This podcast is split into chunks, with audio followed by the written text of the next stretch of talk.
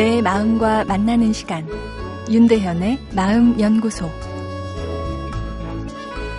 안녕하세요. 화요일 윤대현의 마음연구소입니다.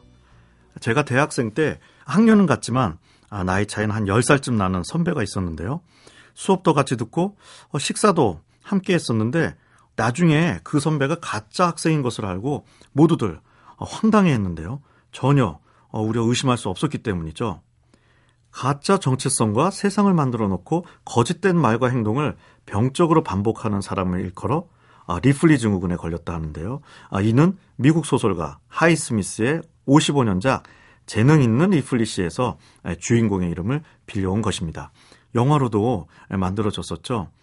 아, 주인공인 리플리는 재벌의 아들인 친구를 죽이고 죽인 친구로 신분을 속여 어, 그 재벌 아들의 인생을 대신 살아갑니다. 우리나라도 어, 리플리 증후군 홍역을 치렀죠. 아, 한 몇 년 전에 나라를 떠들썩하게 만든 학력 위조 사건도 있고요. 한국형 리플리 증후군으로 해외 언론에 보도되기까지 했습니다. 과장을 안 하는 사람은 없을 것입니다. 사람은 자신을 더 멋있게 포장하고픈 욕구가 모두에게 존재하죠. 포장하는 이유는 자신을 더 근사한 존재로 만들어 사랑받고 또 아, 사랑하고자 함인데요.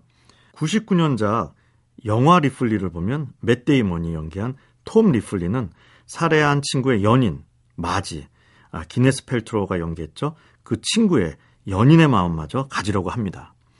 어, 사람의 본질적인 욕구는 사랑의 욕구라 생각되는데요. 여기서 사랑은 이성의 사랑을 넘어서 어떤 타인과의 따뜻한 관계죠. 그러나 허구로 만들어진 내 정체성은 잠시 나의 사랑의 욕구를 채울지 모르나 마음의 허무감만 더 키우게 됩니다. 리플리 증후군처럼 병적인 성격 장애는 드문 예지만 어느 정도 우리는 우리를 포장하느라 너무 노력하고 아 그러다 지쳐 있는 상태이죠. 군중 속의 고독이라는 말이 그 심리를 대변합니다.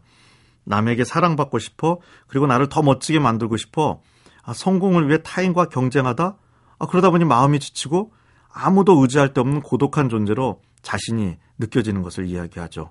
어딘가 숨고 싶은 마음, 사랑을 얻기 위해 경쟁하다 지친 우리 마음의 회피 반응이죠. 우리 모두 힐링을 원하죠. 힐링의 시작은 내 약함을 솔직히 보이는 용기에서 시작된다고 하네요.